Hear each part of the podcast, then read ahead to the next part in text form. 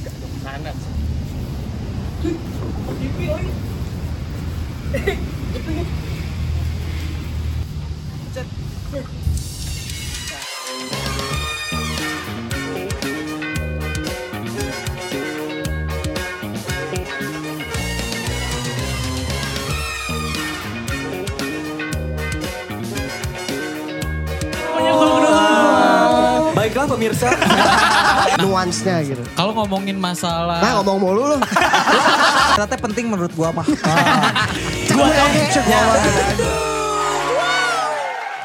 satu, dua, tiga. Ting. Nah, Di di mana ini? Oke. Enggak bukan. Gila, gila, gila ya. Gimik, Bukan Jurassic Park. Oh bukan bukan. gimmick-gimmick industri kita udah mulai masuk. Udah mulai Ya, masuk. Jadi mulai ini masuk. PR sedikit buat orang produksi kita kan tadi Iya. kan. Ada editing video yang kayak gitu. Iya. Oke. Jadi hari ini kita mau rekaman lagi nih Banda Indung kan. Akhirnya ya. Akhirnya ya. Akhirnya, akhirnya, Akhirnya ya. setelah sekian lama kita hiatus Iya. Iya. ya, karena emang juga kita menghargai uh, program pemerintah PPKM darurat. Betul. Itu dan uh, akhirnya sekarang kita ada kelonggaran untuk syuting walaupun kita juga udah tetap menjaga prokes kita dengan baik. Iya. Nah, hari ini spesialnya adalah kita di tempat yang pernah kita syuting juga, Bos. Iya. Betul. Ini tempat yang asik banget ya Del ya. Betul. Ambience-nya tuh dapet lah ya. Parah. Apa sih ini nama, nama tempatnya Del? Nah, ini tuh adalah ini tuh adalah Ekara Mocktails and Eatery. Oke. Di mana ini tempat ini tuh udah bagus banget kalau misalnya buat kalian yang pengen hangout bareng teman atau mungkin WFA ya. WFA bisa. WFA Nugas. juga nugas juga bisa. Pokoknya ngecil-ngecil bareng teman enak banget sih di Iya. sini. Ya. Apalagi dengan view itu. Wih, betul. Gitu. Gelap.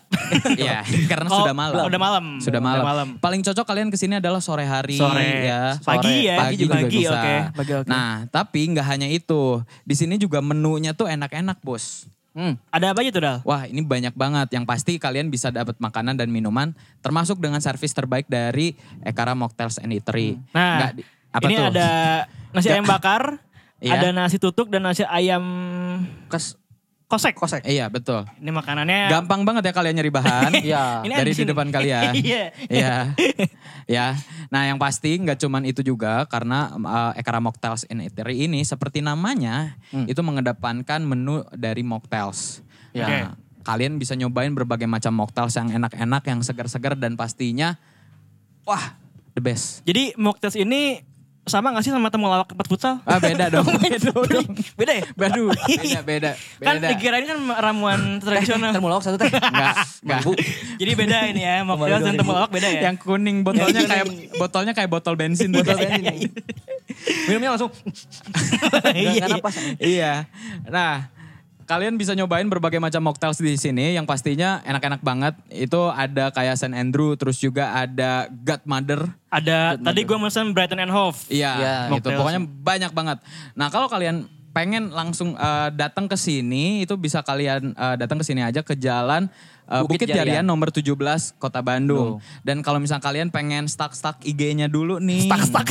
Stuck-stuck. Oh, iya, stuck-stuck. Stalk, stalk Stalk, stalk, stalk IG ya. Iya. Cek cek Birmingham. eh, cek cek Instagramnya kalian bisa langsung di @ekara Mocktails. mocktails. Ya. Gitu. Jadi ini Lon- London Bar ya konsepnya ya. betul Ya. Nanti London Bar. eh, kalau misalnya di sini tuh ada double decker lewat. Ah, ada. Bisa double decker Tadi nggak? pagi, tadi pagi Peaky Blinder baru lewat. Peaky Blinder. Peaky Blinder baru Ada sih. Nah ini kalian kalau rada malam dikit, bentar lagi lewat nih Cristiano Ronaldo nih. Oh, Oh, iya, dari baru- Manchester. baru- Oh Manchester. Dari Manchester bukan London. Bukan London, sorry, sorry, sorry. Semuanya balik lagi di episode Banda Indung yang ke-6 dan kali ini kita udah bareng-bareng nih guys. Barengan Aden, Isa, dan Melki Bajai ya. Oh, bukan. bukan, ya? Bukan, bukan. Bukan ya, bukan, bukan, bukan.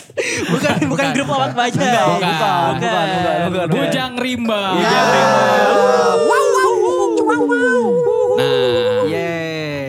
Minumannya udah datang ya. Sudah Mantap datang, sekali. Mas. Es teh manis. Bukan dong mas. Oke, Tuh, nuhun om. yes. Sambalnya Oke. tacan. Oke. Ih, c- eh, lucu ya eh, pesanannya sama ya. Iya dong. oh ini berarti. Merah-merah gitu. Nah, ini menu-menu. Betul. Yap. Sip. Thank you. thank you. Thank you, Mas. Thank you. Uh, ini mocktail-mocktail dari Ekara Mocktails in Eatery nih, bos. Ini tadi apa dah? Ini adalah Blue Monday. Blue Monday. Blue Monday. Ini rasanya enak banget susu manis. Oke, susu Gitu. manis. Ya. Boleh deh nyobain? Enggak, belum, belum. Belum, belum, belum, belum. Cheers dulu buat semuanya. Oke, oke, oke. Cheers, cheers. Cheers dulu ya, teman-teman. Cheers, cheers. Buat teman-teman angkatan kita, kita lihat aja. Inisiasi ospek Inisiasi kampus. Lu internal ya bercandanya. Aduh. nah, sebelum kita ngobrol-ngobrol lebih jauh tentang Bujang Rimba nih guys. Alah guys banget. Guys, aduh, ya. Udah akrab banget. Si akrab. Gengs aja, gengs. Gengs ya, gengs. Pakai S, gengs. Nah, jadi mungkin boleh dong perkenalan dulu ke teman-teman semua yang nonton di sini. Di sini ada siapa aja? Halo, saya Jordi dari Bujang Rimba. Saya adalah tukang tutunjuk di Bujang Rimba. Oke. Enggak, enggak tukang hitung. Ini kayak tukul dong. Ya, ya, ya. Enggak ya, enggak ya. Enggak, enggak. Udah. Ya kalau saya Tazul, apa ya kegiatan saya ya? Ya ngerapihin orang-orang lah. Oke. Iya. Tukang cukur berarti? Bukan, bukan. Bukan yang nekrik, bukan. Kalau saya eh, Adri sebagai diri sendiri. Oh, betul. Iya. Itu susah tuh dipatahinnya. tuh. Susah dipatahin susah. PR banget. Jadi kita susah. Oh. Oh, ya, oke. Nah, ini nih sebelum ngobrolin tentang Bujang Rimba, gue sebenarnya pengen nanya aja nih Kang, kakang-kakang semua sebenarnya eh, Bujang Rimba teh apa sih Kang? Jawab?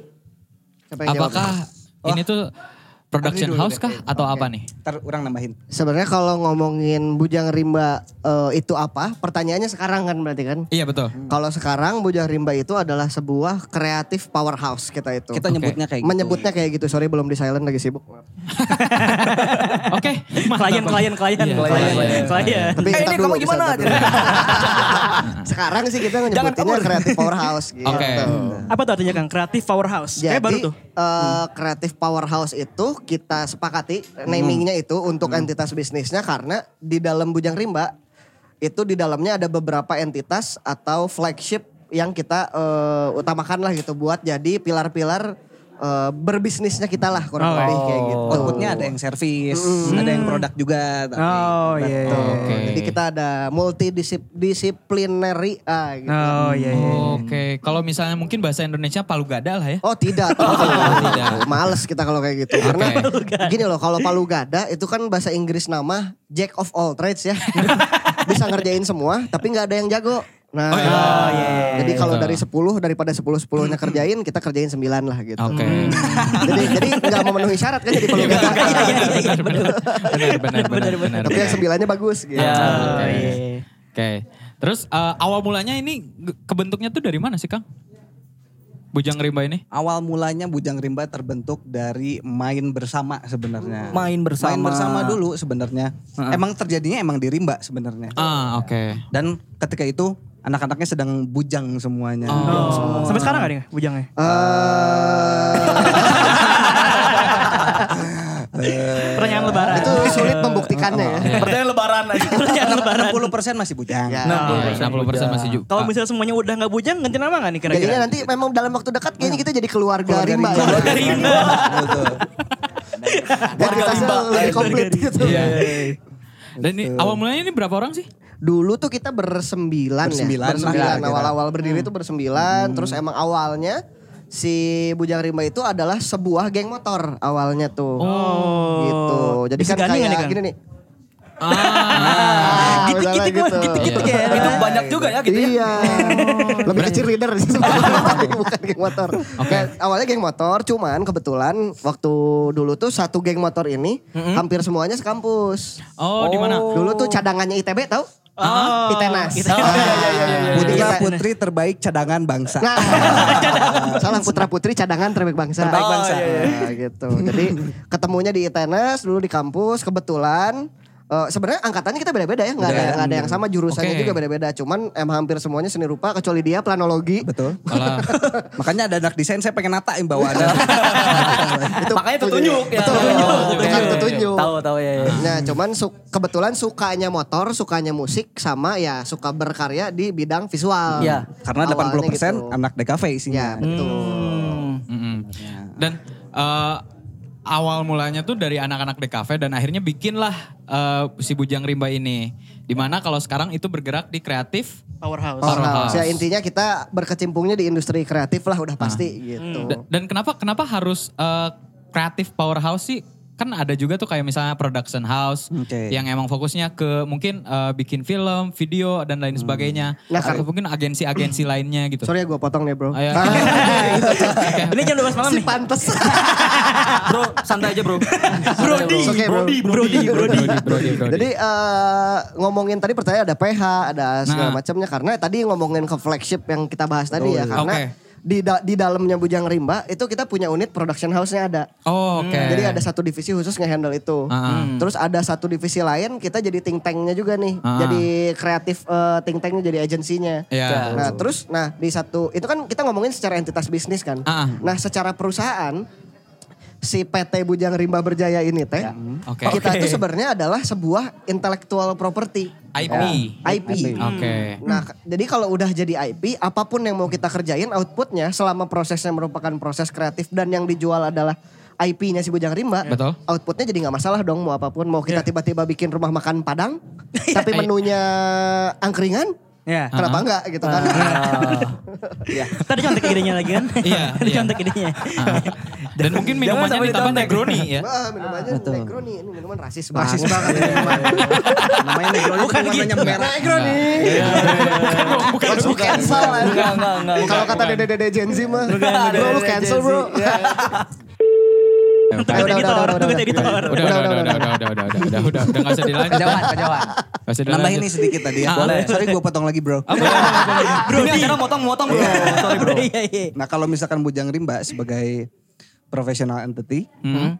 kan tadi flagshipnya ada production now, ada creative powerhouse. Nah itu seiring dengan berjalannya waktu, uh, kita juga jadinya punya flagship-flagship lain, kayak ada social media management, Hmm. terus ntar juga pasti bakal merambah ke lainnya gitu. Hmm. Jadi dalam satu pintu, ibaratkan kalau misalkan Bujang Rimba sebagai uh, entity yang nge-service, Hmm. jadinya klien itu one stop shopping ke kita kayak gitu. Oke. Konsepnya mirip ke Borma lah. Betul. Rimba teh. Tos serba. Lokal tapi semua ada. Dan bertahan sampai jangka panjang kan. Iya. Iya, iya, iya. Ya. Amin ya, semoga seperti itu. Semoga, semoga. Betul ya. sekali, Bapak. Oke, karena tadi motong-motong kita rehat sejenak. Oke. Itu acara sebelah. Oh bukan ya, bukan. bukan, gitu. bukan, bukan. Nah sekarang kita ngobrolin ke proses kerja dari uh, Bujang Rimbanya sendiri sih sebenarnya. Hmm. Karena kan uh, kalau misalnya uh, analisis kita lah ya gitu. Analisis Gembel, Anabel. Betul. Ya, uh, Bu- Bujang Rimba ini uh, konsepnya uh, rata-rata itu adalah pop culture dan kalau misalnya uh, pengen nanya sih ke perspektif dari kalian ya.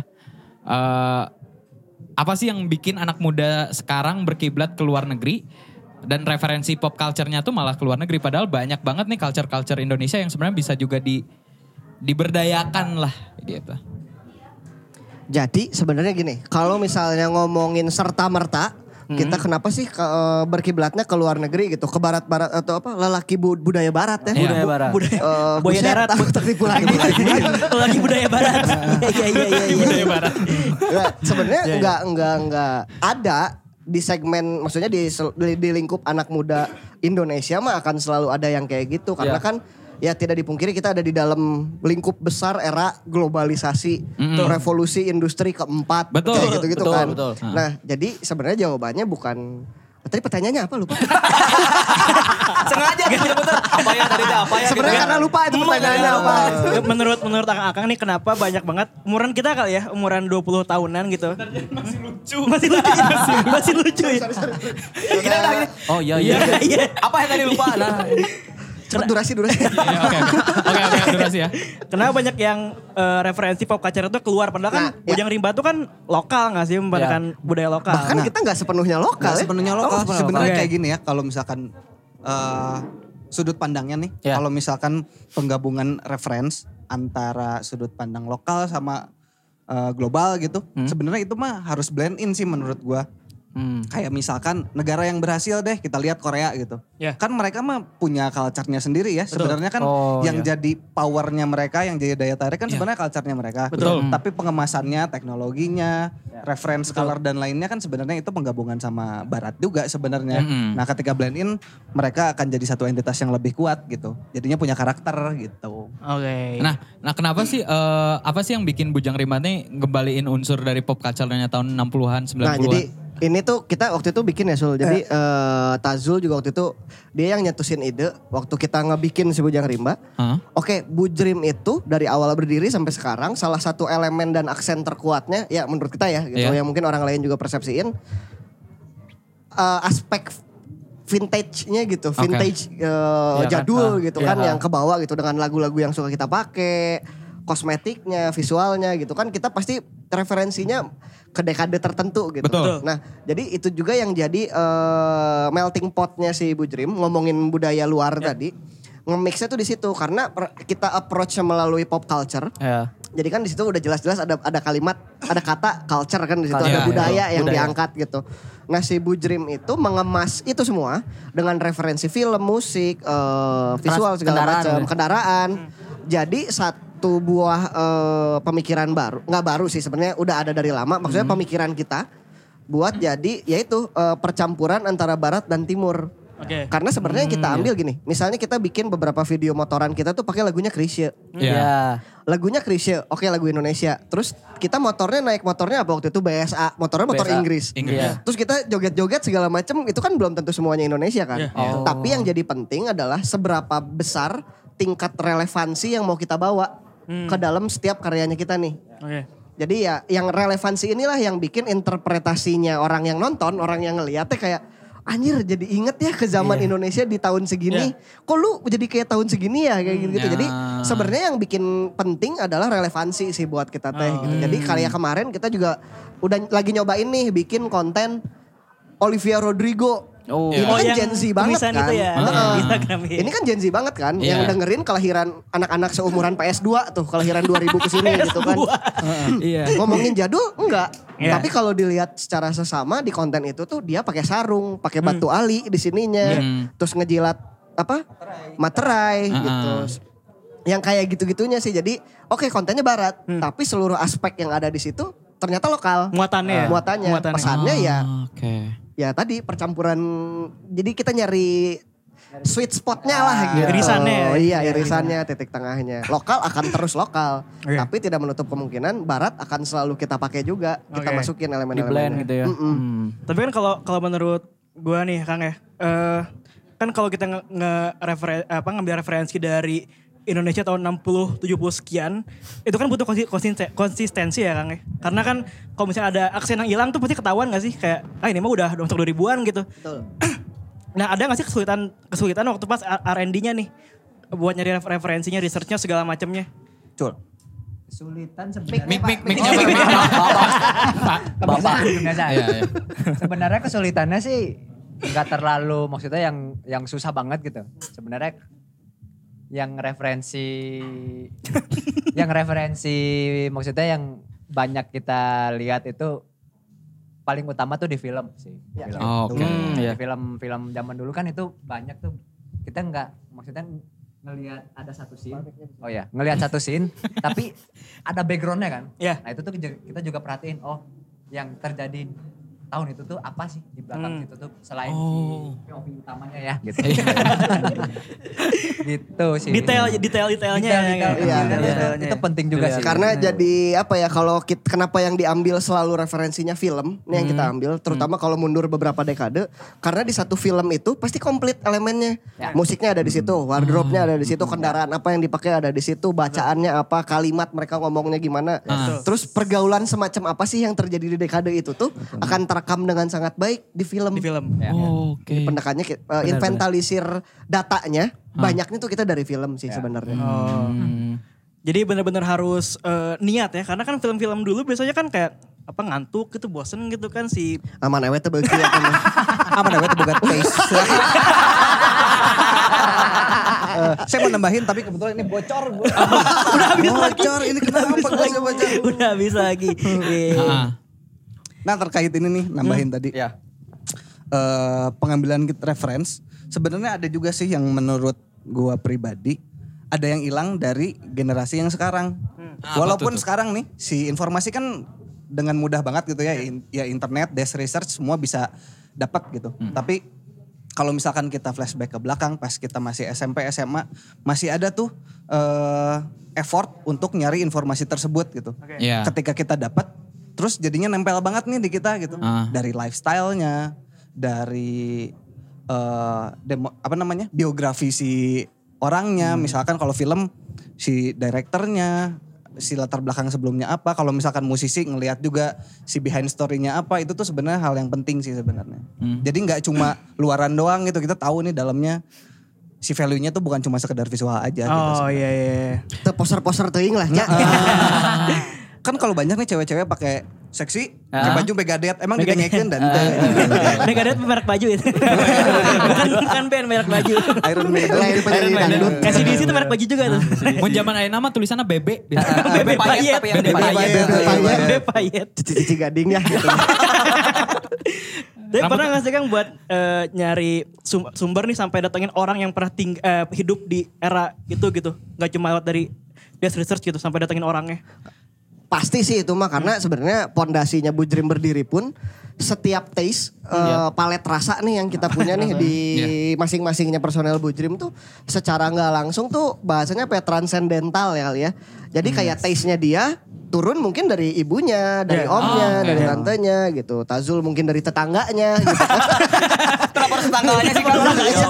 Oh, iya. ya saya juga maksudnya dari nenek gitu kan Iya. ngeliat-ngeliat kayak gitu itu yang kita bawa nyawanya ke dalam bujrim gitu jadi kayak ya secara fisik mah kita teh hadirnya sekarang gitu cuman semua keseruan yang kita bawa kita tuh coba bawa serunya zaman-zaman itu yang kita bawa nih per dekade nih kita liatin nih kita masukin ke konten ke client based projects ke insights-insights yang kita bikin jadi data bank lah ibaratnya gitu kita inventarisir kayak ya buat eh, program apa pun, eh, karya apa pun yang mau kita bikin, nanti kita tinggal pick and choose dari beberapa data bank yang tadi kita ambil dari reference masing-masing personelnya gitu. Oke. Wah, Gila. ternyata nggak sesimple, nggak semudah Dalam yang kita jadi. lihat Kita ya. orangnya karek mikir beda. Ayeuna contekan naon ieu dia. Eta memang dihandap dah. Ini dia nih, ini dia.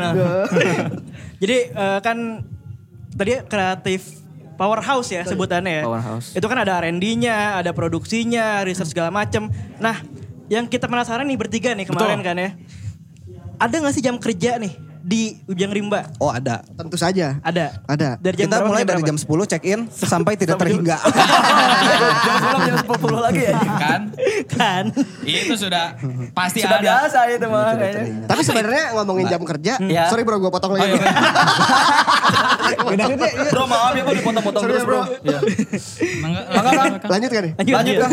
Jadi sebenarnya ngomongin jam kerja, kita juga proses adaptasinya panjang ya. Panjang, panjang. Karena si Bujang Rimba sebagai sebuah entitas profesional bisnis gitu, belum lama sebenarnya baru-baru dua tahunan Dua lah tahun. sebenarnya baru dua tahunan gitu. Walaupun sebenarnya secara entitas berkarya udah dari 2016 kita Oh, tuh sebenarnya. oh 2016, oke. Nah, 2016. Sebenarnya di situ cum. Yang yang jadi berubah itu karena setiap eh, workload, setiap brief yang kita kerjain, setiap volume eh, karya yang harus kita bikin, flow komunikasinya gimana, itu adaptasinya benar-benar per hari. Oke. Per hari gitu. Jadi kayak jam kerja Bujrim bulan ini mungkin berbeda sama jam kerjanya Bujrim bulan kemarin. Dan bulan depan pun belum tentu sama kayak bulan sekarang. Karena eh, Tergantung workload-nya ya. Heeh, ngikut nggak ngikutin juga sih. Ya pokoknya kita prosesnya selalu adaptif. Kenapa? Karena ya kebetulan si per Bujang Rimba tuh terbentuk secara profesional, komunikasinya, strukturnya, hierarkinya. Itu pas kita semua kan lagi kena pandemi kemarin. Kemarin. Oh. Betul. Dan untungnya eh, rezekinya kita waktu itu sebelum pandemi kita tuh udah udah keburu dapat klien yang eh, working culture-nya itu udah remote working dari zaman dulu. Iya, iya. Nah, se- karena itu jadi secara nggak langsung eh, apa ya work culture-nya kita kebentuk, kebentuk ya dari situ ya. gitu. Oh. Kalau ngomongin sekarang, Ah. pertanyaan yang tadi eh, jam kerjanya gimana? Kita check in tiap hari jam 10, check out jam 5. Jam mau di rumah, mau di kantor, terserah. Yang penting si volume bekerjanya tadi di trackernya masing-masing terisi dengan baik gitu. Jadi targetnya kepenuhin. Jadi mau ngerjainnya kapan, di mana terserah. Oh. T- Tapi kalau misalnya ada eh, revisi dari klien nih di- atas jam 5 itu masih harus dikerjain pada situ juga? Ya masa dong. Kerjain lah. Tanya lagi. Masa enggak? Per- pernah gak sih lagi udah tidur udah ah capek nih terus tiba-tiba ada tineng gitu HP notif gitu muncul. Enggak tindu, enggak enggak notif, nelpon gitu. Pernah bahkan nelpon gitu. bahkan di, matiin aja. di bulan di bulan kemarin nih kita nggak kenal weekend ya. Ya kita tiga bulan terakhir kita nggak ketemu Sabtu Minggu. Jadi Jumat Sabtu Minggu tuh tetap bekerja Full. kita full Oh. dari pagi sampai malam lagi. Walaupun di rumah gitu, tapi tetap di Oh, depan ter- laptop ter- terus. Selama gitu. PPKM tuh kemarin. Iya. Itu dari Senin sampai Senin lagi kerja kita. Pasti. Tapi yang bikin beda mungkin ya ini adalah kesepakatan yang kita bikin juga sama semua coworkersnya si Bujang Rimba. Ya ini akan kita compensate.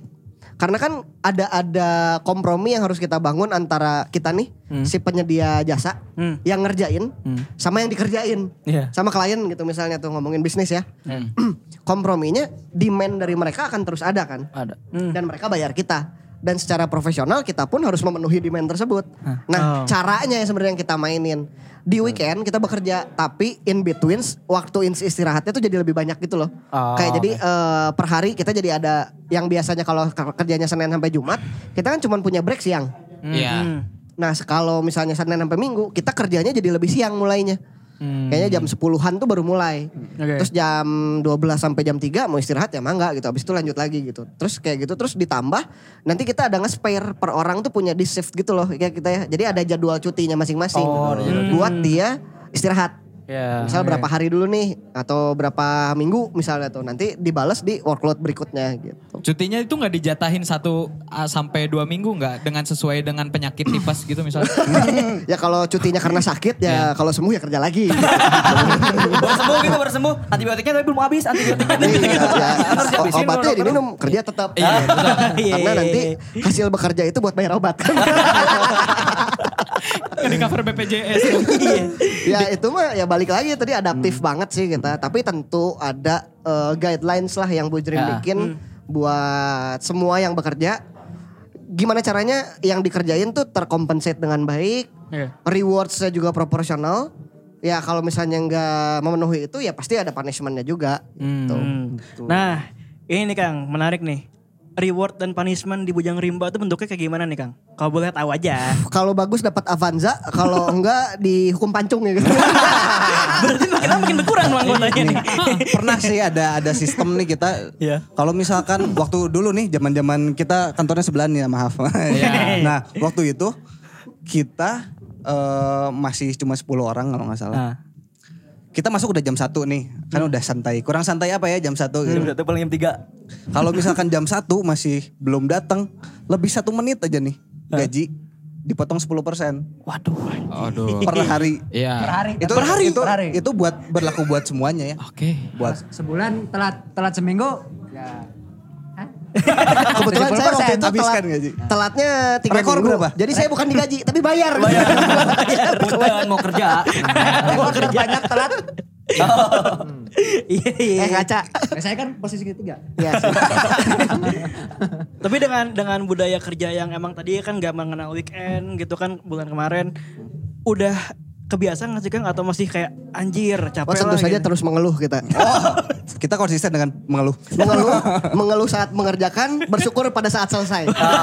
Jadi balance lah. Iya balance tapi tapi itu juga salah satu konsekuensi kita untuk menjadi entrepreneur ya. Iya. Entrepreneur muda. Itu mah ya. harga yang harus kita bayar lah buat Iya. membangun startup lah ibaratnya Ada. gitu. Konsekuensi lah itu mah yang kita ambil. Nah ini Kang, ada gak sih selama Bujang Bujang Rimba ini berkarya gitu? Ada gak sih ide yang belum terrealisasikan? Oh, banyak. sekarang. Banyak sekali. Banyak sekali. Contohnya deh kan. Eh, orang rahasia. oh, rahasia. Eh, contohnya apa ya? Patah patah. Oke mungkin next. Lebih patah itu, lebih patah dari motong. Ki- Kita boleh skip aja gak sih part ini? Eh, dijawab gak sih? Marah kan, jawab Kang. ada lah pasti ada banget ya Cul. Maksudnya karena Ada, ada banyak. si Bujang Rimba tuh tiap personel datang dengan goalsnya masing-masing kan. Secara individu aja udah punya goalsnya masing-masing. Ya. Di merge ke dalam Bujrim yang kita kolektifin nih. Jadi apa aja sih yang bisa kita jadi eh, CTA tiap bulan lah atau tiap kuartal kita tentuin. Tahu gak sih Teh apa? Oh gak tahu. Si call to action. Call to bahasa action. Inggris. Call to English, action. English. Eh guys, ya, Nah siap. jadi sebenarnya yang belum keraih ada banyak, tapi ada banyak juga yang udah di eh, Ganti. achieve gitu. Oh, Jadi ya itu mah buat kita eh, proses berjalan lah gitu. Ya. Eh, kita salah satu goals besar aja ya ini mah. Si Bujang Rimba tuh pengen banget kita bikin film Eh bukan film. sorry sorry. Editor. Nanti bisa diedit kan? Bisa, bisa, bisa. Bisa diedit. Oh dia ngomong kasar aja terus ya. Biar capek dia Biar kerja kamu. ya salah satu goals besarnya itu ya kita pengen bikin full feature film. Durasinya di atas durasi iklan yang udah jelas gitu yang biasa kita kerjain. Salah satu goals besarnya itu tadinya target itu tuh secara small scale ya. Tadinya skala kecilnya pengen kita execute tahun ini. Cuman karena kepotong males jadi kayaknya tahun depan. Bukan gara-gara pandemi, Oh, gara-gara males. gara-gara Si itu. profesional tuh. Lihat-lihat kepotong Goals males. besarnya mah Bujang Rimba sebagai IP sih. Oh, IP. Benar utuh sebagai intellectual property Oke. gitu. Hmm. Nah, eh, lanjut ke yang karya tadi. Di Bujang Rima ini siapa sih yang paling vokal gitu dalam ngeluarin ide? Kedengeran gak tadi dari tadi siapa yang suara Saya tahu paling sih ini. kencang? yang ini. Yang ini kayaknya Iya, iya. iya. Kebetulan saya yang vokal. Diam-diam langsung twist, twist, twist, twist. Dia ada iya, vokal iya. grup Indonesia Timur. Oh, Funky Papua. Parah Cul. Santet lo sama dia nanti. Enggak juga lu. Kang jawab ya Kang ya? Jawab. itu udah dijawab kan tadi saya. Oh, Kang. gitu. Iya, iya, iya, iya. Nah, terus saya mau nanya nih, yang apa sih? Kita kan lihat Bujang Rima tuh kerjasama sama Tinder nih. Awalnya gimana? Bosan tanyanya ini lagi nih. Iya, dan gimana lagi? Gimana lagi? Gimana lagi? Bantu, bantu, bantu. Saya teh kepo Kang, kok kok bisa sama Bujang Rimba gitu kan, gitu kan. Awalnya, anjing. sebenarnya awalnya gara-gara Bujang Rimba eh, sebagai IP sih ya. Iya justru makanya kita berpegang teguh kita pengen IP-nya yang jadi nih. Ah. Karena ya di, mereka ngedeketin Bujrim pada saat itu. Karena apa ya kita rajin bikin konten sih waktu itu ya tahu-tahu ada email masuk waktu itu tuh benar-benar kayak mimpi basah tuh nggak? Iya. Iya. Enggak Iya, pernah oke. atau belum? Eh, pernah. Terus Tapi kumisnya masih ya 11 jadinya? 12. ya jadi sebenarnya itu sih awal mulanya kita ketemu Tinder itu Mm-mm. karena konten-konten originalnya kita ya judul dulu tuh terus eh, kita udah di saat itu udah mulai ngerjain beberapa brand lokal lah brand-brand temen Ya. Buat kolaborasi nih sama kita Bujrim X eh, apa Bujrim X apa. Terus sampai dikontak lah melalui email memberikan tawaran pitching ya waktu itu ya Heeh. buat kita nge-pitch ke eh, Tinder US waktu itu US. Oh. yang di mana harus pakai bahasa Inggris di mana kita lesnya bahasa Inggrisnya di GO yang sekelasnya 80 orang Enggak di Cinderella. Tinder Lihat, lihat, lihat, lihat. Enggak ada kalau di nggak ada nggak Cinderella. mampu. Nah, jadi kita salah. ya ngebales. kita bikin pitch deck ya waktu itu tuh ya. Ah. Pitch- Pitch deck pertamanya kita lah gitu yang secara profesional harus dikirim ke mereka Mm. dengan ide yang udah kita kumpulin ya ternyata mereka suka gitu eh, dengan approach yang kita ajuin. Jadi kita dapat terus seiring berjalannya waktu eh, ternyata numbers yang kita dapetin eh, dari targetnya mereka achieve ya udah dari situ mah ya perpanjang lagi Lanjut perpanjang lagi, lagi, lanjut gitu. lagi. Berarti ini udah perpanjang ke berapa kali nih Kang? Iya, ini Kang. tuh tahun kedua ya Tahun kita kedua sama kita Tinder. sama Tinder. Sampai tahun? Eh, Mudah-mudahan mudah- panjang, Mudah-mudahan panjang. Berarti awalnya Nggak 2000? apa-apa. 2019. 2019. Oh, 2019. Itu sama Tinder US berarti bukan Indonesia ya? Jadi Tinder Indonesia. Tinder in- Indonesia. awalnya tuh sama Tinder Southeast Asia dulu. Mm, Southeast Asia Cuman dulu. Tinder itu kan apa ya? HQ-nya tuh udah di US kan? Di US. Headquarter. Eh, headquarternya di sana gitu, markas besarnya di sana. Terus eh Dor.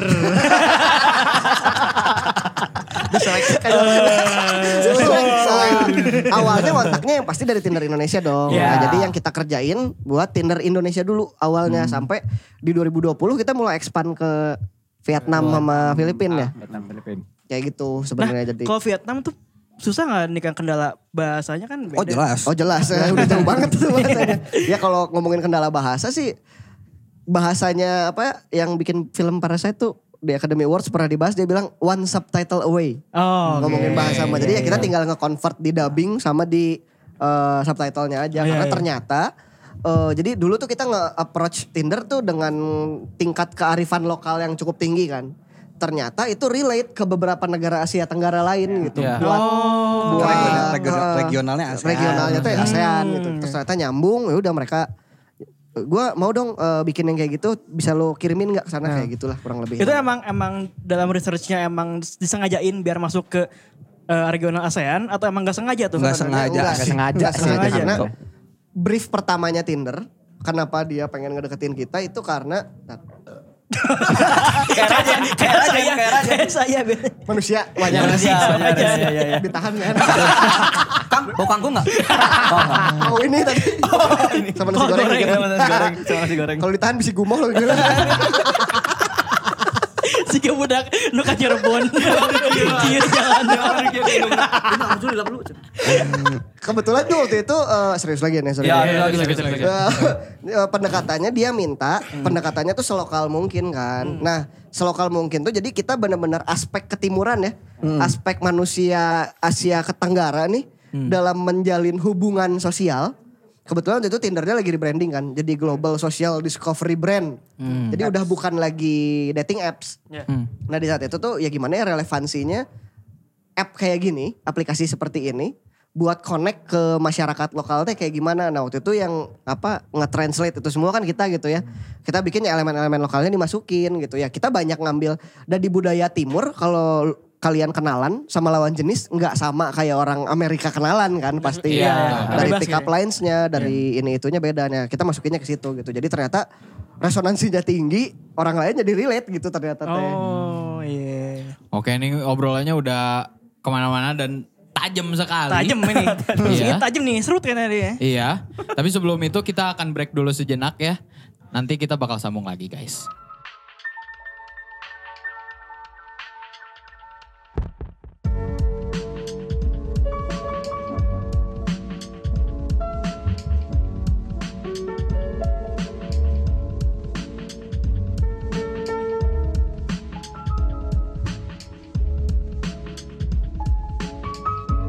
Oke, jadi tadi kita habis break sebentar gitu kan. Tadi minum-minum Yes. dulu. Nah, sekarang kita bakal masuk ke obrolan soal dunia eh dunia air. Dunia binatang. Adotan. dunia advertising, dunia agensi mungkin ya di kota Bandung gitu. Ini pertanyaan pert- pertanyaan yang eh, pertama nih. Ini paling basic banget menurut gue ya karena sebutin beberapa hal yang harus dimiliki oleh sebuah agensi atau production house. Menurut Bujang Rimba deh. Hmm. Konsistensi. Nah, yang tadi, yang tadi. basic ya ini ya Solidarity. Kekeluargaan, kekeluargaan. Eksistensi. Eksplorasi. Eksplorasi. beragam sih karena enggak serius, serius karena enggak semua agensi enggak semua PH enggak semua studio goalsnya sama Dan kepatok harus kayak gini. Ha, kepatok harus kayak gini, kayak gini. Agensi itu harus kayak gini gitu. Studio itu harus kayak gini. Itu itu nggak Ya. ada rulesnya sih sebenarnya. nggak ada guidebooknya sebenarnya nggak ada sih kayak buat bikin buat bikin agensi iklan nih yang baik teh harus gimana? Ada pondasinya mah ya kayak tadi konsistensi kreativitas tinggi adaptif relevansi tinggi kayak gitu-gitu tuh pasti ada. Cuman meski masih basic loh ini masih basic. Tiap agensi tiap entitas tuh pelajaran utamanya yang ngebentuk karakternya nanti adalah perjalanan hidup dari si eh, agensi Orang-orang yang orang-orangnya yang di ngejalaninnya terus mereka berangkat tuh dari dari apa ya misinya apa nih gitu Ya. itu sih sebenarnya akan nentuin nanti end goalsnya kayak gimana Karena kalau misalkan bisa di categorize gitu ya. Kan seperti yang kita tahu gitu. Kalau misalkan agensi digital banyaknya di Jakarta gitu Iya, ya. yep. Mereka eh, fokusnya di service gitu. Apa yang klien mau mereka Kerjain. kerjain gitu. Hmm. Tapi kalau misalkan boutique agency nih.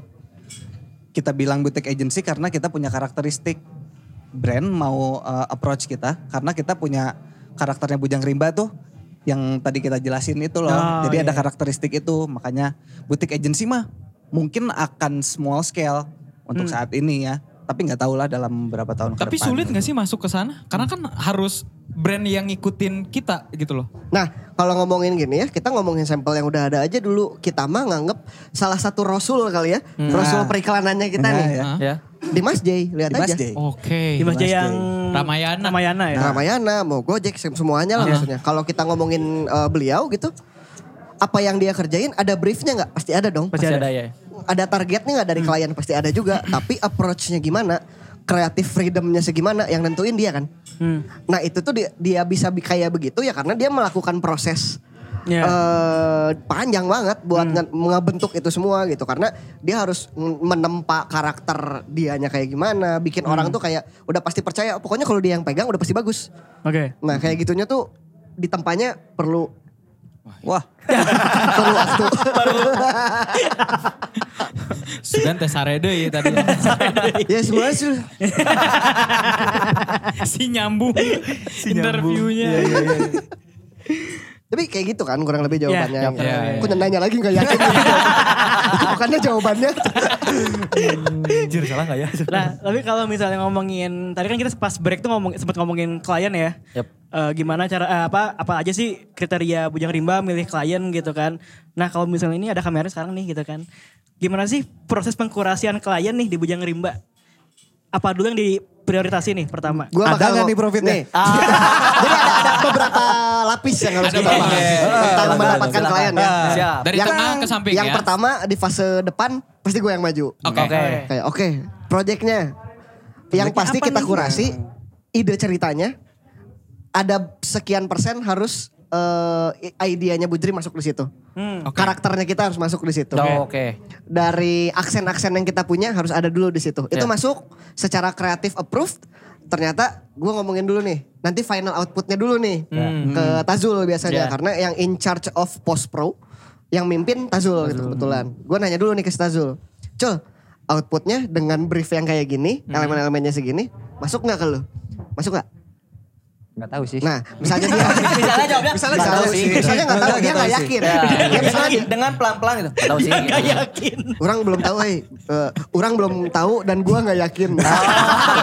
Ya udah berarti skip gitu. Nah, mungkin di post pro belum belum ada kejelasan. Ya. Nanti di bypass ke finance. Ya. Yang pasti karena ini fuel kan, Ya, bensinnya nih Ya. Backbone-nya nih. Oke. Nah, pas Budgetnya dilihat, segini, nanti dia nego.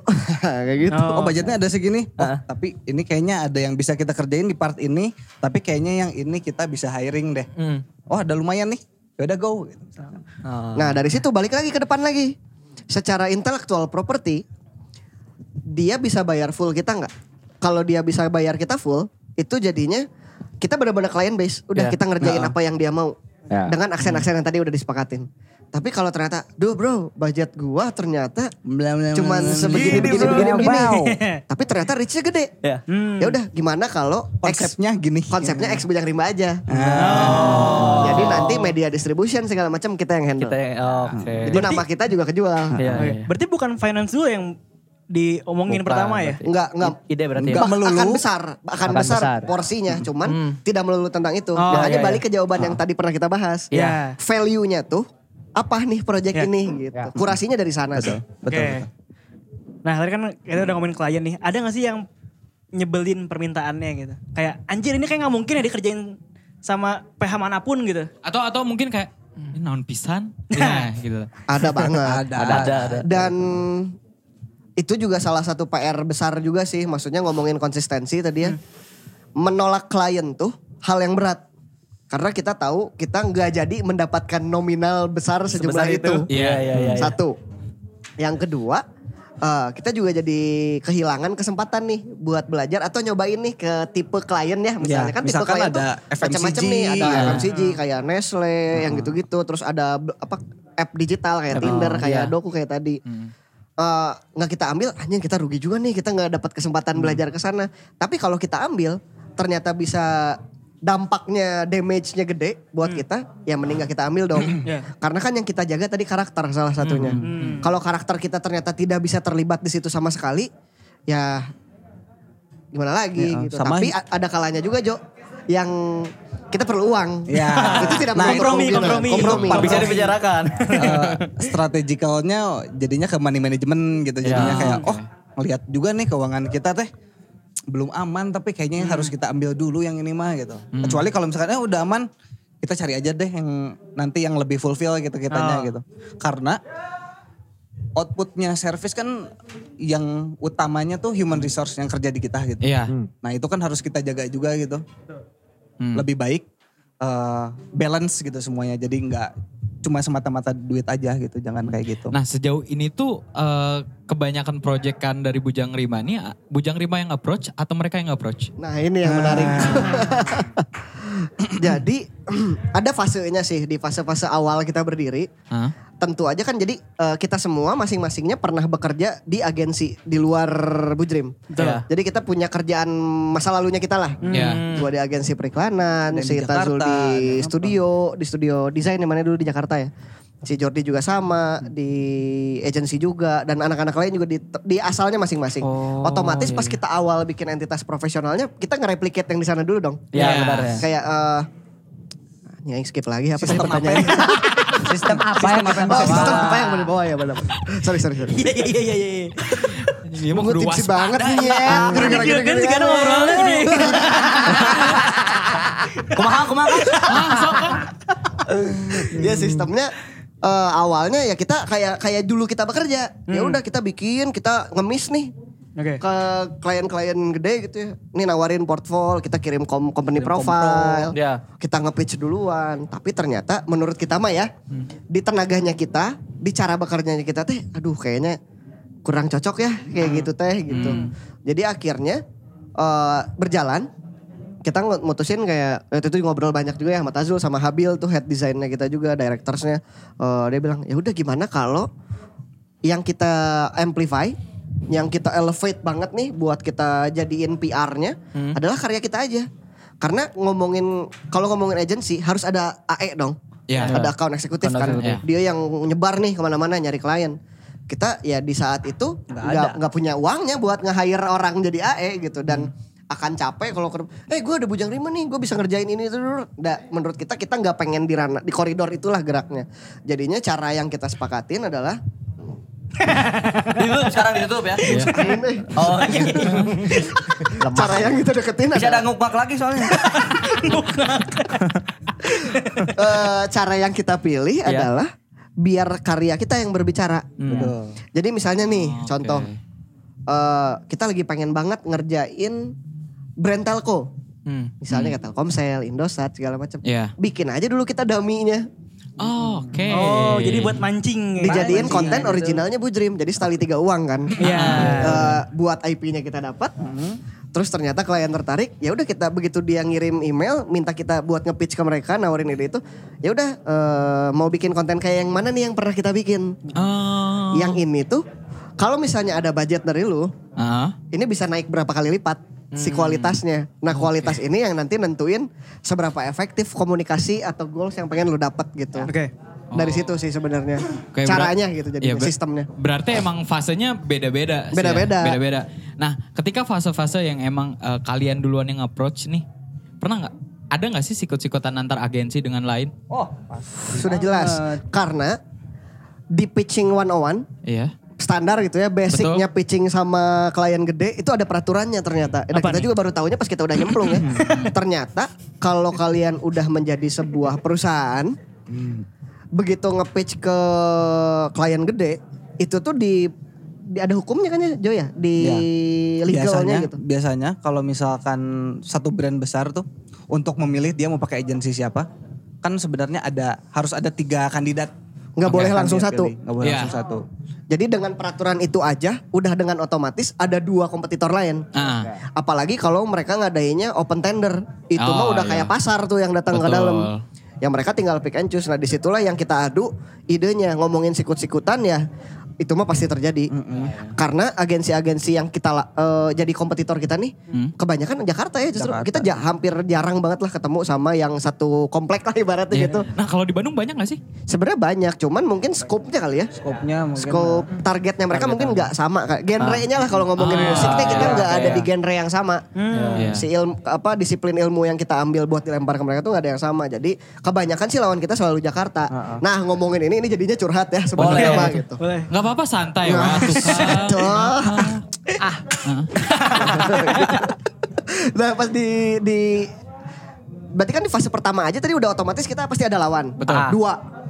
Di fase berikutnya agensi lain pasti punya AE. Iya. Kita nggak punya kan? Sampai sekarang nggak punya? Sampai sekarang nggak ada. Oh. Belum mungkin sih. Iya. Nanti mungkin akan ada. Cuman sekarang belum. Ya balik lagi. Berarti pisau tertajam yang bisa kita lempar. Ya balik lagi karya kita. Jadi kita benar-benar nguatin di ideationnya. Conceptual thinkingnya. Kreatif prosesnya yang kita tawarin ke mereka gitu. Karena ya lumayan bumbu dapur kita yang paling kuat sebenarnya di situ ya. Sampai sekarang gitu. Yang bikin kita kepilih juga di situ gitu sebenarnya. teh. Selain di surface level mereka udah ngelihat kita duluan nih dari konten-konten Oke. yang kita bikin. Ah. Gitu. Nah, sejauh ini kan emang tadi juga nge-mention juga kadang eh, kalian suka bikin daminya dulu nih, ya. Baru di approach ke brand ataupun perusahaan-perusahaan. Ada nggak sih selain perusahaan? Oke lah kita mungkin perusahaan udah banyak yang kalian handle. Tapi di luar dari itu, misal kayak eh, partai politik atau figur politik mungkin Nah. yang akan mencalonkan? Ini juga ngomonginnya konsistensi sama Ah. karakter. Ah. si Bujang Rimba mah udah dari awal ya. Kita tuh tidak akan pernah ngambil eh, klien yang ada hubungannya, ada korelasinya sama politik. Oke. Karena kita kan pengen berangkat sebagai IP ya. Iya. Hmm, ya. dan kita berangkat dari budaya. Eh mungkin akan sedikit munafik sih ini jawabannya gitu, tapi sejauh ini sih kita berhasil mengimplementasikan bahwa kita mah nggak mau ngehandle brand yang berbau sara, politik, terus keagamaan, bahkan eh ada beberapa brand juga ya, maksudnya tipe brand yang nggak bisa kita approach gitu, maksudnya buat kita teh kayaknya enggak deh gitu. Jadi itu juga salah satu effort kita buat najemin koridor yang pengen kita yang pengen kita ambil nih. Karena sejauh ini bahkan kita udah mulai kebentuk ya karena yang di handle Bu Dream udah pasti digital. Oke. Gitu. Jadi Jadi sama sekali buat 2024 nih gak akan megang parpol apa-apa nih. kayaknya nggak akan sih karena banyak pelajaran juga dari orang-orang lain ya kali aja ya. Kalau ngambil parpol itu yang dikorbanin adalah image, si bendera kita nih, bendera si Bujang Rimbanya. Ketika kita ngambil salah satu partai politik, mau duitnya gede banget dengan otomatis akan ada pihak yang nggak suka kan. Oh, oke. Dan buat kita itu teh kema- kemahalan, harga yang terlalu mahal buat dibayar. Iya. Oke. Gitu. Walaupun emang duitnya gede banget juga nggak akan Serius? diangin. Karena ngomongin sekarang iya duitnya banyak, ngomongin 10 tahun ke depan Ah iya, iya. buat kita ya. Iya. Iya. Buat si Bujrim Tawaran tapi ada? Belum. Kemarin nyempet sih ada 2019 gitu kalau nggak salah awal-awal buat Oh, ngerjain nyempet-nyempet tapi nggak kita ambil. Gak diambil juga ya. nah, ka- eh, Ada ada. itu.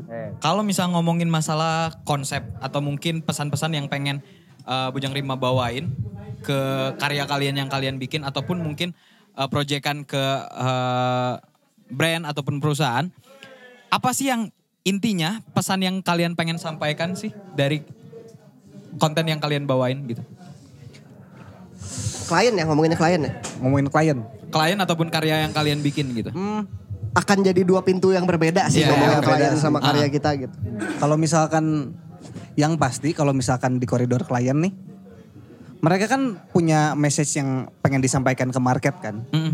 Gimana caranya Salesnya itu naik nyampe. misalnya gitu. Salesnya naik, engagement naik. gitu. Registrationnya tinggi gitu. Tuh. Nah, tapi rata-rata yang ke kita itu pembawaannya komedi sebenarnya. Karena dari unsur komedi kan hal serius pun bisa ditangkap Ya. dengan baik gitu. Ya. Iya, Gak betul. berat gitu. Kayak gitu. Itu kalau misalkan dari sudut pandang klien. Kalau misalkan dari kita sih Dari- Kalau dari kita sih sebenarnya ke ke apa ya ke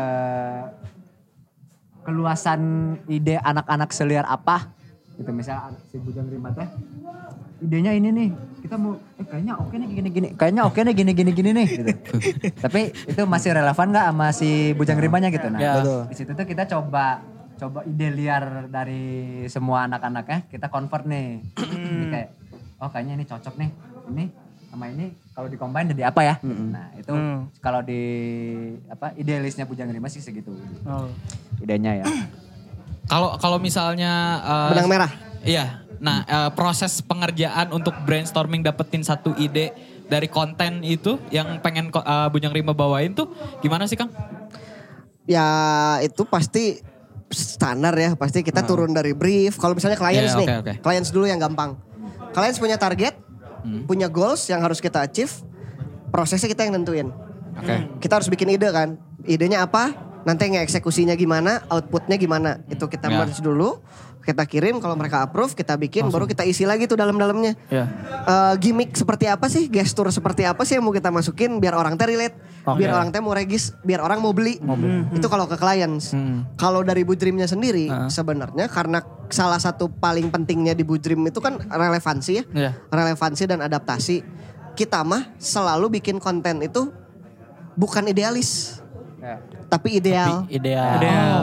Oh. Itu dua hal yang berbeda Dua loh hal ya. yang Iya. berbeda. Karena gini, si Budrim itu kita bergerak kan banyaknya di bidang desain. Desain. Iya, desain. desain sama desain communication komunikasi desain visual gitu DKP. desain komunikasi visual lah Ya. keilmuannya mah gitu kan Iya. banyaknya di sana ngomongin desain komunikasi visual itu tuh kan approach-nya beda kalau kita kayak bikin karya seni Hmm. karya seni mah idealisnya kita kita masukin ke situ lu mau suka mau enggak ya gimana gua dong Ya. kalau lu suka ya lu beli kalau enggak Ya. enggak usah Oke. kalau lu suka lu beli harganya sekian gitu itu kan kalau seni rup kalau seni Iya. kalau desain itu kan konseptual terus kita harus menjawab permasalahan. Permasalahan. Terus harus harus ya itu paling penting sebenarnya menjawab masalah sih sebenarnya. Makanya jawabannya kenapa nggak idealis tapi jadinya ideal. Ideal. Ideal, untuk karya yang kita bikin ke orang yang lihat jadi suka, mereka bisa implementasiin, mereka kehibur, terus ke kitanya juga kita bisa move on dengan eh, konten-konten ideal berikutnya berdasarkan data yang kita dapat dari konten ideal yang kita bikin di awal. Jadi pasti ada market research dulu. Mm-mm. Iya, iya. Data Ide yang kita lah. buat tuh Ya. ada latar belakangnya gitu, nggak cuma sekedar kayak ah ini kayaknya bodor, nggak cuma sekedar. Nah makanya di Bujang Rima tuh tagline-nya kita sangat serius dalam bercanda. No, itu paradoks, paradoks. Itu ya, Paradoks, paradoks, paradoks. paradoks. Kita serius, tapi orang ketawa gitu. Iya. Harus kayak gitu. Tapi kan pengen penasaran nih, kan tadi kan eh, ngomongin soal klien tuh kan pasti minta sales, minta reach gitu kan buat eh, nyaw- nge-hire agensi gitu. Cuma kalau misalnya ternyata nggak dapat nih targetnya achieve. gitu, nggak achieve gitu. Itu jadi resiko klien kah atau di-cut? eh, Nah itu tuh ininya? ada namanya uh, scope of work and deliverables biasanya yang Hmm. kita bikin itu tuh jadi kayak inventarisir semua yang harus kita kerjain Hmm. berdasarkan brief klien dengan target yang sudah ditentukan Hmm. dan bahkan untuk beberapa klien bahkan kita yang nentuin ya, Ya. data yang harus kita gather dengan mereka bayar sekian Oke. itu tuh ya makanya kita juga di Budrim ada tim eh, riset dan analisis sebenarnya. Oke. Itu buat nentuin eh, seberapa besar nih eh, yang mau kita jangkau, seberapa banyak orang yang harus membeli, yang harus terlibat. Kayak gitu-gitunya tuh eh, adalah resiko yang kita tanggung bersama melalui sebuah kontrak.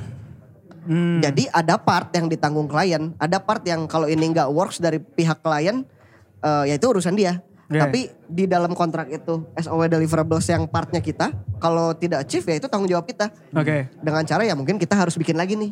Kalau harus reshoot, reshoot kita. Oh. Oke. Harus produksi ulang, produksi ulang. Revisi, revisi gitu. Eh. Oke oke oke. Ini serius tuh ini. Iya. Eh, tah, tah tadi Ini serius lagi ya, serius lagi ya keburu hilang, keburu turun. Keburu turun. Iya. Di Bujang Rimba ini gimana sih cara ininya Kang? Cara membangun hubungan profesionalitas. Kita ciuman dulu biasanya. Ih, pengen daftar bareng. dong gimana daftarnya Tanya bareng. mau daftar lah. Mau daftar Iya. gimana? Mau daftar gimana? Karena buat kita kasih sayang nomor satu lah. Gender nomor dua. Diusahakan lawan jenis. Ya kan karena kalian nih ngebentuknya dari kan? anak-anak. Iya. Iya, anak-anak Iya, tongkrongan makanya tuh itu. Betul. susah sebenarnya ya. Oh itu pasti ada bentrok-bentroknya itu pasti wajar. ada. Wajar. Apalagi Bandung gitu ya. Apalagi Bandung. Barudak pisan gitu. Pendekatan barudak namanya. banget gitu. Siapa budak mau itu juga sih salah satu yang alhamdulillah kita tuh berhasil sebenarnya. Ah, Dimulai dari pertemanan sampai jadi entitas profesional yang beneran profesional Iya. gitu. Bahkan ketika PR panjang sih ini PR sebenarnya buat panjang kita. sih. PR panjang. Karena ada nih titik-titik di mana kayak Paguntreng. berantem mah emang Iya. beneran berantem gitu. Tapi beresnya tuh kayak tapi ini kita di, di titik baru ya maksudnya yang tadi mah emang kita lagi di di role kita sebagai uh, Profesional. person ya. gitu. Iya. Beres itu mah ya bisa anda lagi aja gitu. Bisa itu tuh Kang dibentuk gitu. Ya jadi gampangnya mah sebenarnya itu proses yang gak gampang. Iya. Proses yang tidak mudah, prosesnya panjang. Tapi pada akhirnya yang kita terapin dari awal ya pas kita udah ngebentuk ini sebagai eh, entitas profesional, entitas Iya. bisnis gitu, da pertemanan mah ternyata air sama minyak nggak bisa tuh Dis- mau disatuin kayak gimana pun Oh, karena oke. kalau lu terlalu mikirin temen lu akan ada emotional entanglement kan. Betul. Ya, lu mikir aduh nanti si itu kasihan euy. Ikatan Soalnya khusus si- ya. Gak enakan gitu ya. Gak enakan. Sedangkan dari Daunnya klien itu. kan nggak peduli ya Nggak peduli. masalah Iya, itu. iya. Kalau misalnya jelek ya jelek. Kalau revisi ya harus lo kerjain. Benar. Makanya harus dipisahin banget tuh. Jadi ada saatnya pas kerja berantem ber- beneran berantem itu sampai bahasa sekasar mungkin keluar. Pasti. Ada yang nangis-nangis banget ada gitu sampai yang anjir kayak harus guntrang banget tuh ada gitu. Guntrang bahasa Indonesianya apa? ya? Berantem. Ada yang gini gak Kang? Ada yang, oh, siapa goblok? Bari bari lewe, bari lewe, bari lewe. ya itu harus harus harus kita hadap dengan besar hati gitu karena ya biar kerjanya beres. Karena ultimate goalsnya kerjanya beres semuanya dapat bagiannya masing-masing. Itu selesai ya temenan lagi. Hmm. Terjadi we ke Taman Maluku teh.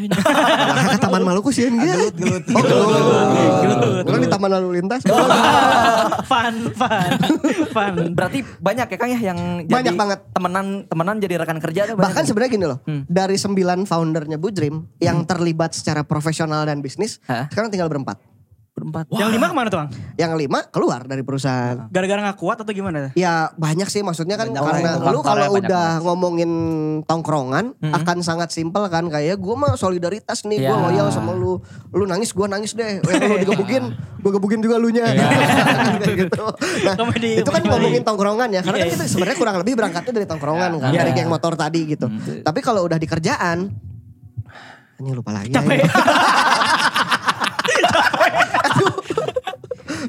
Anjing pendek. anjing. Terus ada tagline-nya kan kalau nggak salah. Together we are stronger nggak sih? Bisa des one. Aing demi barudak tapi barudak demi aing. eh serius kita ngomongin apa tadi? Eh, apa ya? Tadi yang lima orang dari Yang eh, Oh sembilan iya. kali lipat. Karena kalau udah di kehidupan adulting nih, Iya. kehidupan Seiring dengan berjalannya Alas, ya, kan ada, ada yang ada yang menikah, Nah, Oh, betul. ada yang punya pacar, ada yang harus merawat orang tua, ada yang harus pulang ke kampung halamannya. Hal-hal kayak gitu kan nggak bisa kita perkirakan ya sebelumnya pas awal ngebentuk bisnis. Dan nggak mungkin dong lu ngelarang eh lu jangan nikah sama dia kayak gitu nggak mungkin kan. Hal-hal kayak gitu tuh akan ketemu nanti di suatu saat. Bahkan tidak menutup kemungkinan di antara kita pun mungkin suatu saat ada yang berpisah. Betul. Mungkin ada. Peluk dulu semuanya. Peluk semuanya, peluk dulu. Baiklah pemirsa. ku Tanpa terima Bujang ini. rimba. Kita panggilkan. Jadi ya karena itu nggak bisa kita halangin hal-hal kayak gitu tuh. Jadi ya seiring berjalannya waktu akan ada yang keluar gitu. Hmm. Karena beda visi. Beda visinya mungkin mediumnya atau kapalnya ganti gitu. Oke. Soalnya pat- patternnya Bandung ya yang gua observe gitu. Awalnya pasti bakal mulanya di community base dulu. Terus ayo kita orang mah babarengan weh lah. Hmm. Dan itu mah nggak akan bertahan lama dah gitu. Iya. Pada akhirnya mah keprofesionalan bakal tetap terjadi gitu. Natural selection lah Natural di selection. bagian ngomongin barudak ya ini Iya, mah ya. iya, iya. Bukan produk. Nah kalau ngomongin bisnis mah udah ta- pasti yang nentuin seberapa besar involvement sama profesionalitas dia dong. Iya. Oke. Yang bikin dia makin panjang, makin besar posisinya, makin gede influence-nya. kayak gitu. Tapi eh, yang yang keluar gara-gara emang seleksi alam tadi gitu. Ada yang sampai kayak sampai sekarang nggak ngobrol gitu, kayak masih bawa hati gitu. Ini sih kemenangannya kita ya. Nah. Ya. Karena kita benar-benar strict buat nerapin memisahkan air sama minyak tadi, pertemanan sama bisnis. Begitu keluar udah kita Biasa main lagi. lagi bareng. Malah lebih lebih enak gitu, lebih Hmm, clear. bahkan lebih enak karena kita akan nggak akan ngobrolin bisnis ketika Iya, main iya. sama mereka. Motoran motoran lagi kita.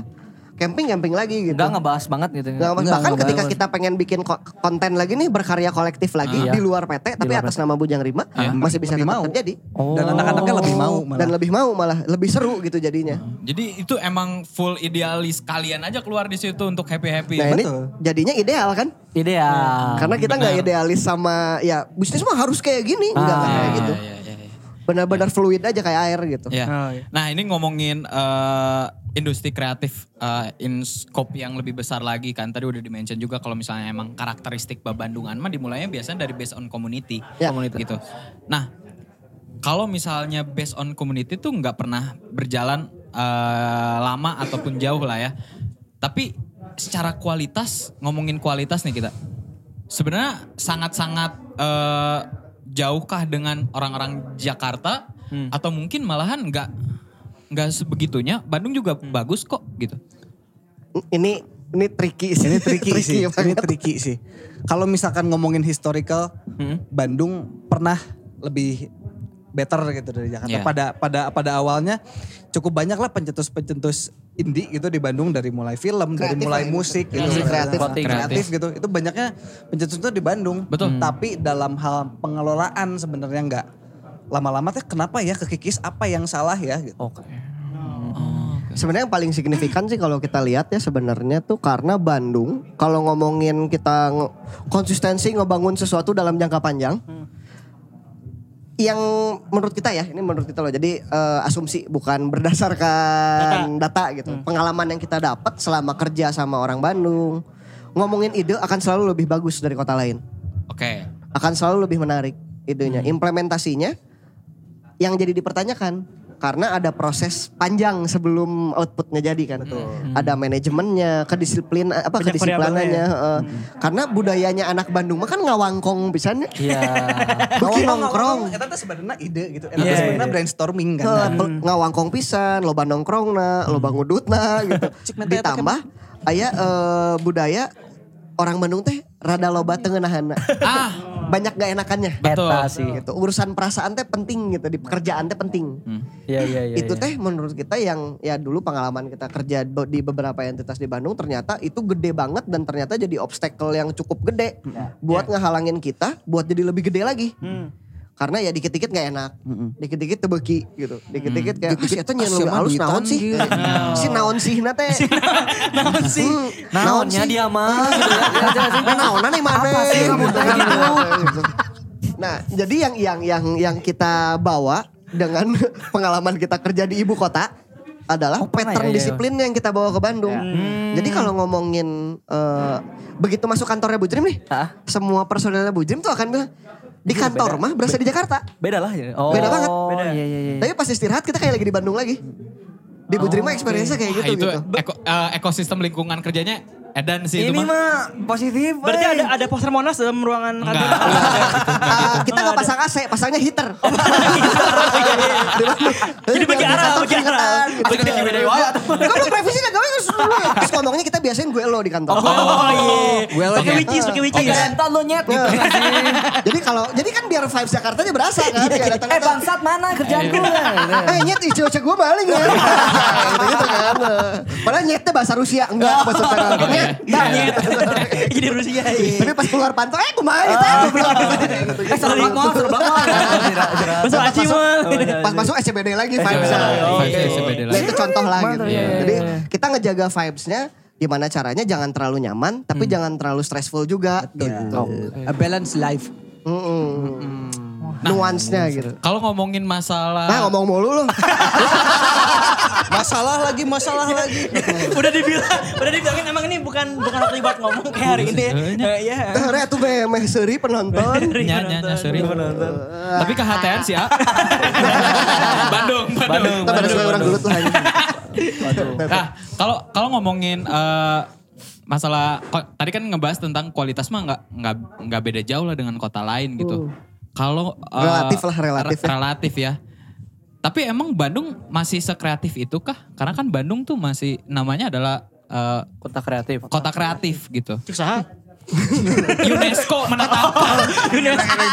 Patah, patah. Bandung, Bandung kota sih. Bahas bahas gua. Kita bahas Ini bodor sih karena kita lagi ngedisek itu sekarang. Kita lagi Oh, lagi nge-breakdown itu sih. Eh, kita ngebahas Oh. apa sih relevansinya Bu Dream buat kota Bandung karena kita lahir dan besar di sini kan sebenarnya gitu dan kebetulan buat Bandung Desain Biennale iya. kita juga lagi pengen ngepropose itu sih sebenarnya tapi yang nggak tahu ya lolos apa enggak gitu Ya, kan karena kita baru nyobain juga Nah, mudah-mudahan lolos doain ya teman-teman Ya, Iya, iya. Teman-teman doain semuanya ya. doain ya Jangan lupa kirim ke rek. Buat voting ntar di bawah ada ya. Iya. Jam rimba. udah udah nggak lucu sih btw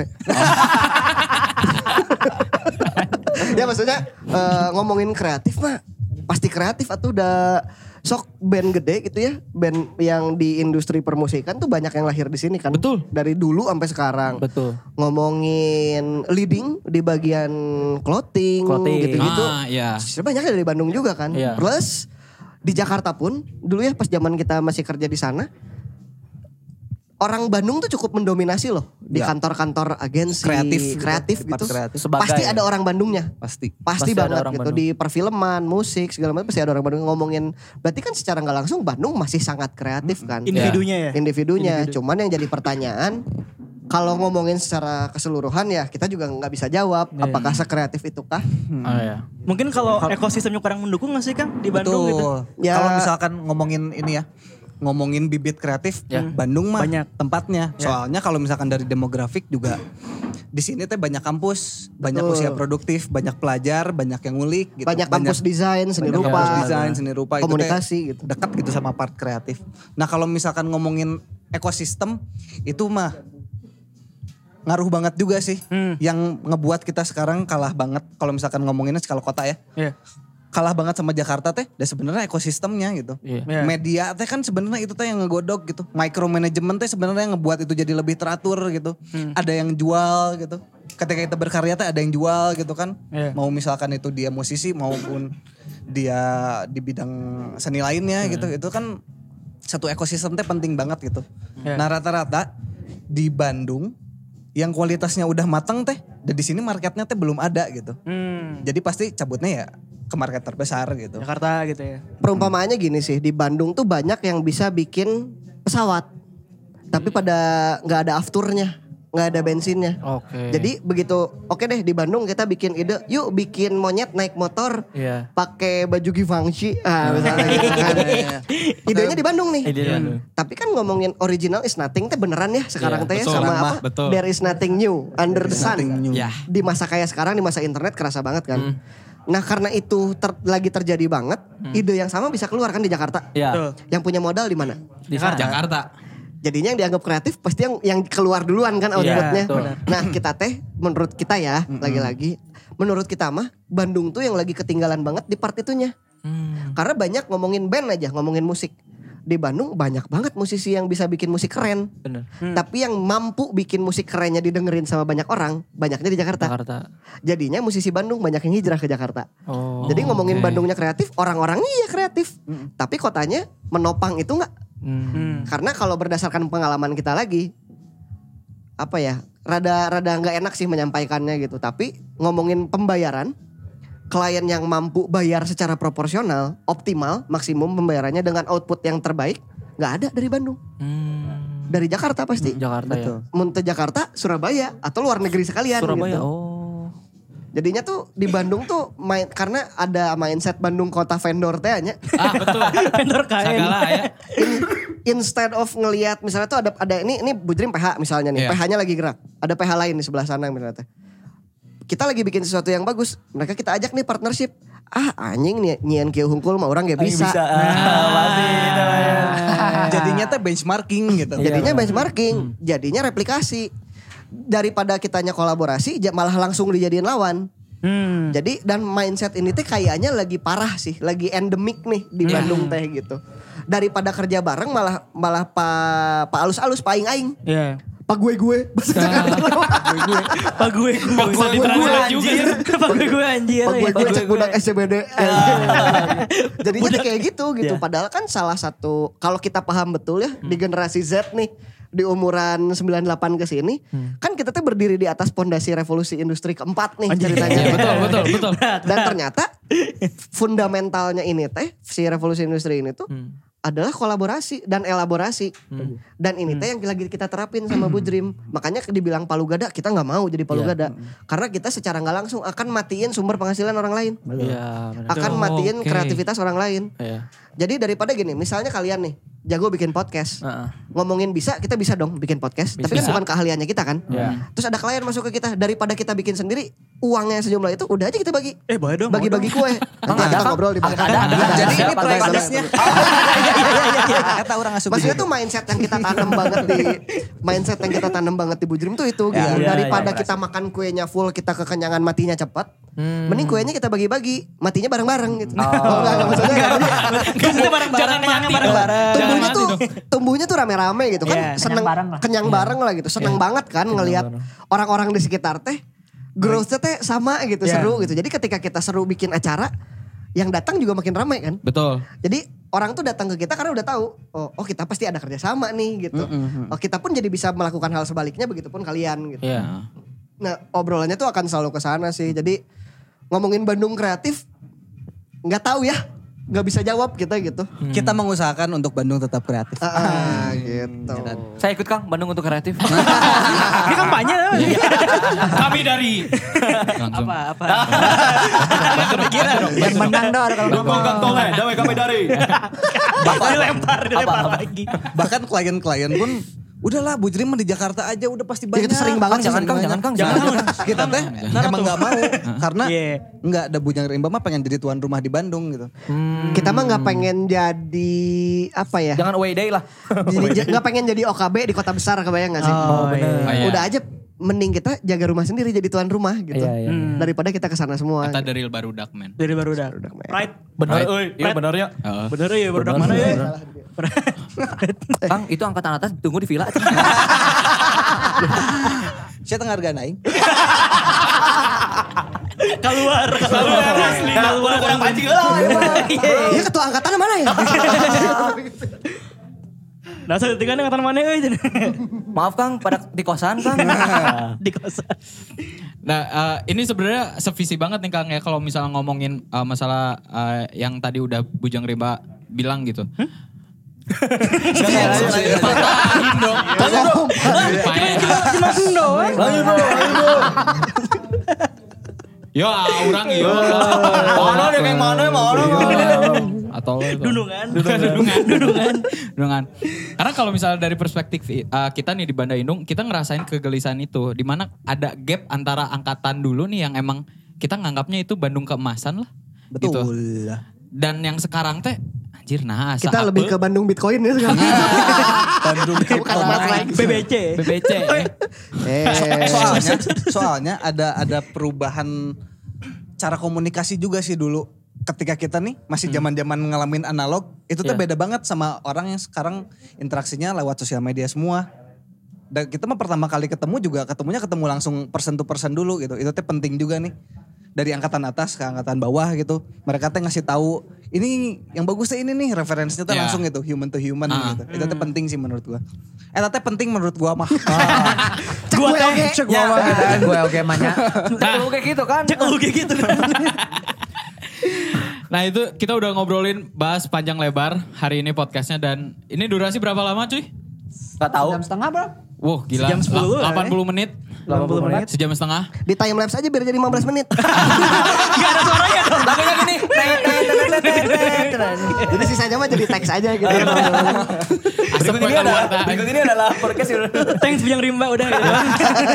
Udah udah gak lucu. Ya. Dipatahin lagi. itu kan matahin, tukang matahin, tukang motongnya. Bisa kalau gitu. Iya kamu. Mending gitu sih Kang mah. Ya, terima kasih banget Bujang Rimba udah datang. Enggak san anjing. Terima kasih. Udahan, Kang. Udahan, Giliran udahan. orang nu nanya atunya. Jadi tilu jangan matu ya sama. Ah nama nggak? Ini udah bawa-bawa banget gitu. Orang gak lucu-lucu amat kan sebenarnya. Ya nginum naon sih Arun? Orang mah insto. Atau jadi Nah, udah, udah, udah, udah, udah, udah, udah, cukup, udah, udah. Thank you untuk Bujang Rimba udah ngobrol panjang lebar di sini banyak banget ilmunya lah ya kalau bahasa webinar uh, webinar mah Insightful. Iya, insightful, Insightful. banget Kang gitu. Gitu very insightful banget gitu. Jadi eh, mungkin kita bakal ketemu di lain kesempatan buat teman-teman semua yang nonton. Thank you. Dadah. udah